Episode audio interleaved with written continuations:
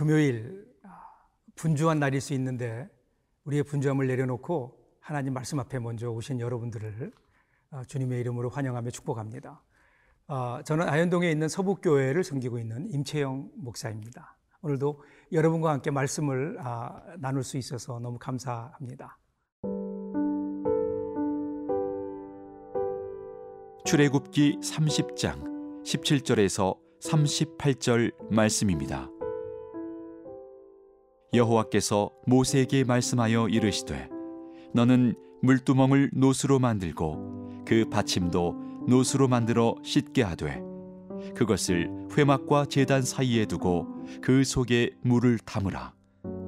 아론과 그의 아들들이 그 두멍에서 수족을 씻되 그들이 회막에 들어갈 때에 물로 씻어 죽기를 면할 것이요.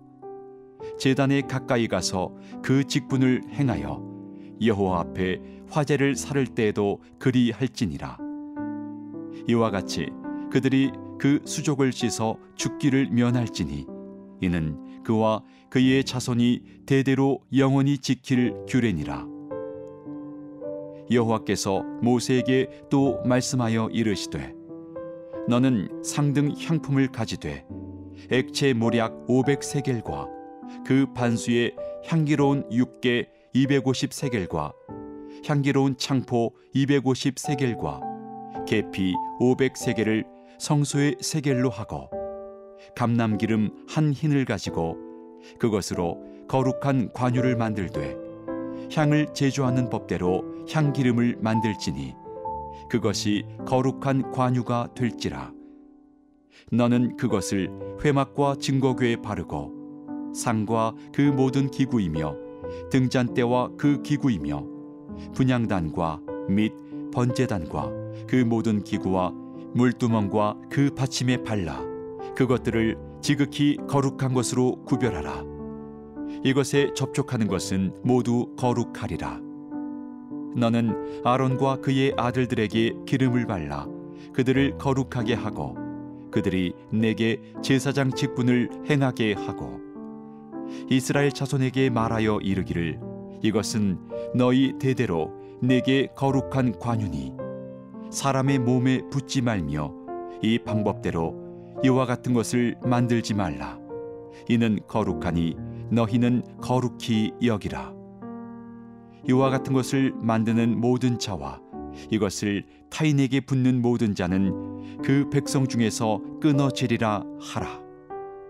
여호와께서 모세에게 이르시되 너는 소합향과 나감향과 풍자향의 향품을 가져다가 그 향품을 유향에 섞되 각기 같은 분량으로 하고 그것으로 향을 만들되 향 만드는 법대로 만들고 그것에 소금을 쳐서 성결하게 하고 그 향 얼마를 곱게 찌어 내가 너와 만날 회막안 증거계 앞에 두라 이 향은 너희에게 지극히 거룩하니라 내가 여호와를 위하여 만들 향은 거룩한 것이니 너희를 위하여는 그 방법대로 만들지 말라 냄새를 맡으려고 이 같은 것을 만드는 모든 자는 그 백성 중에서 끊어지리라.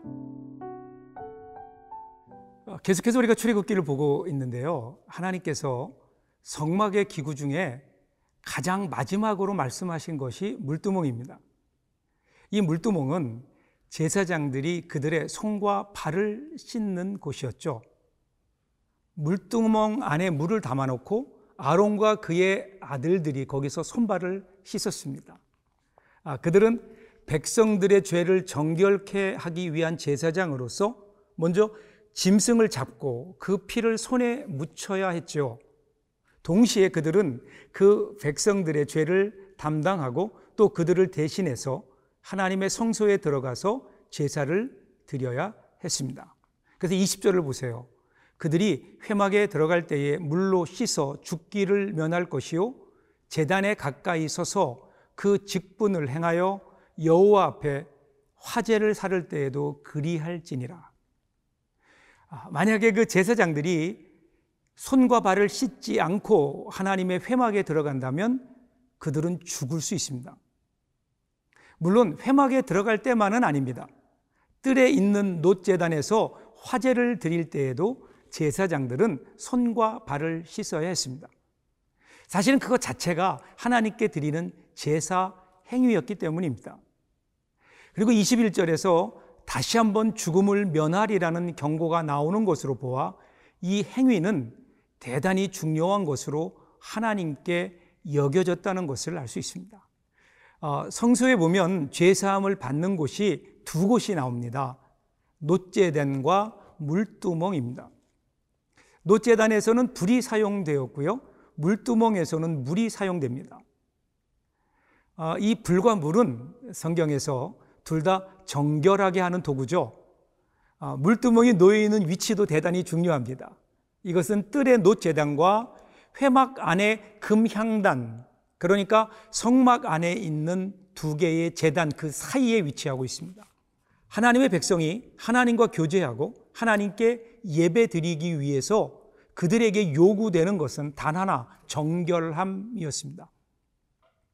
여기에서 정결함이란 죄 용서를 받았다는 수준, 칭의를 얻었다는 수준의 문제가 아닙니다.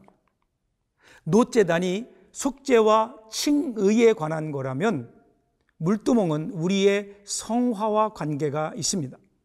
이것은 손과 발을 매일 수시로 씻는 행위입니다. 왜 이것이 필요할까요? 하나님과 교제하며 하나님께 예배하기 위해서는 절대적으로 필요합니다. 누구나 하나님께 나오려면 예수님의 십자가를 통해야 하지요.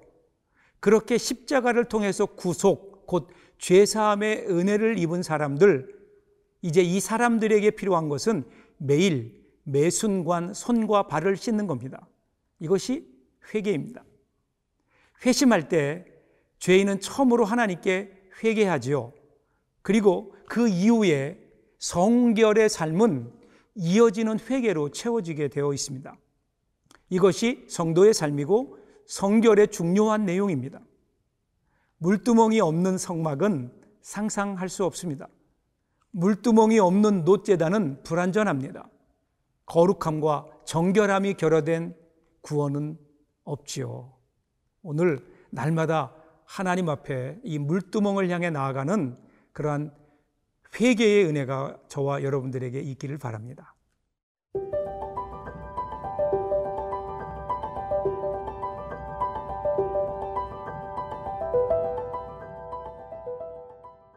자, 이제 물두멍에 대한 어, 지시에 이어서 관유를 만드는 것에 대한 내용이 나오죠.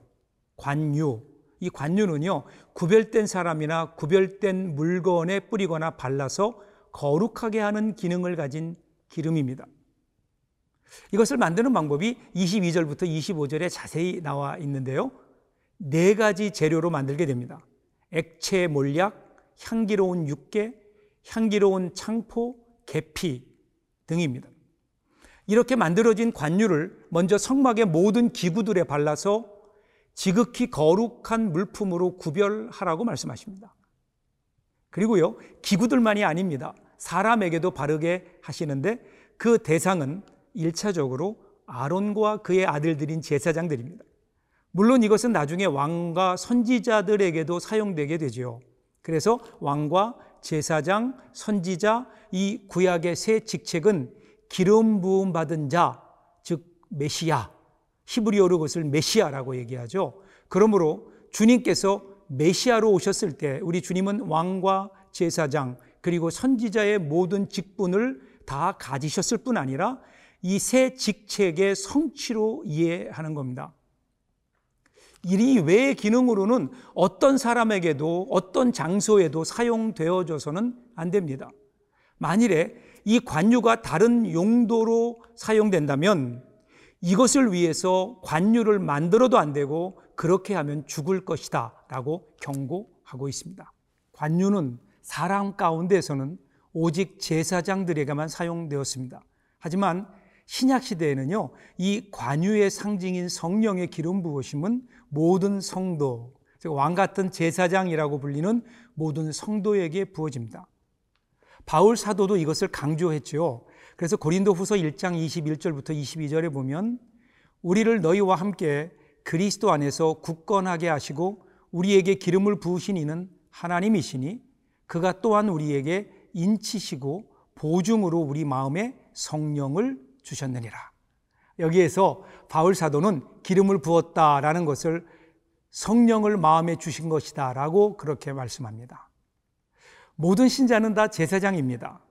사실은요, 성막에 대한 가르침들, 그리고 제사장들에게 대한 모든 지침들은 구약의 제사장들에만 관계 있는 것들은 아닙니다. 신약의 제사장들인 우리 모두에게 하나님께서 성막을 통해서 가르쳐 주시는 교훈이죠. 그래서 우리 모두들에게 관계된 말씀입니다. 이제 우리 모두에게 이 관유가 부어져서 흘러내리고 그 향기가 우리가 가는 곳마다 풍겨나게 되는 겁니다. 이것을 바울 사도는 이렇게 표현합니다. 고린도후서 2장 15절부터 16절 보면 우리는 구원을 얻은 자에게나 망하는 자에게나 하나님 앞에서 그리스도의 향기니 이 사람에게는 사망으로부터 사망에 이르는 냄새요 저 사람에게는 생명으로부터 생명에 이르는 냄새라 누가 이 일을 감당하리요 그리스도의 향기를 요즘 말로 하면 그리스도의 이름과 향기를 지닌 향수를 뿌리고 다니는 것이 바로 그리스도인이라는 겁니다. 테레사 효과라는 말이 있죠. 헌신적인 봉사와 사랑, 성김의 생애를 살았던 테레사 수녀를 연상하는 그러한 효과입니다. 그 옆에 가기만 해도 보기만 해도 마음이 착해지는 효과가 일어난다는 거죠. 오늘도 하나님은 우리에게 이 시대의 제사장들인 우리에게 이 제사장 효과를 기대하십니다. 이 세상을 치유하는 기쁨을 주는 예수 그리스도의 향기를 나리며 이 세상을 치유하고 기쁨을 주는 그래서 예수 그리스도의 향기를 날리며 그것으로 이 병든 세상을 치료하는 제사장 효과, 이 제사장 효과를 만들어내는 여러분들을 기대하며 응원합니다.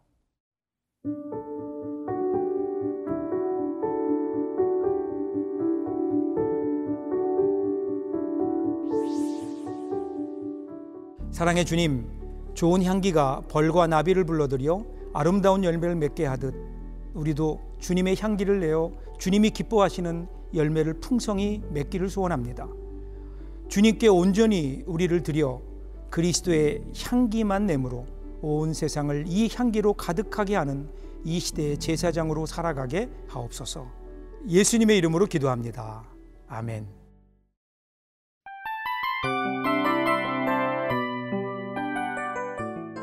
이 프로그램은 청취자 여러분의 소중한 후원으로 제작됩니다.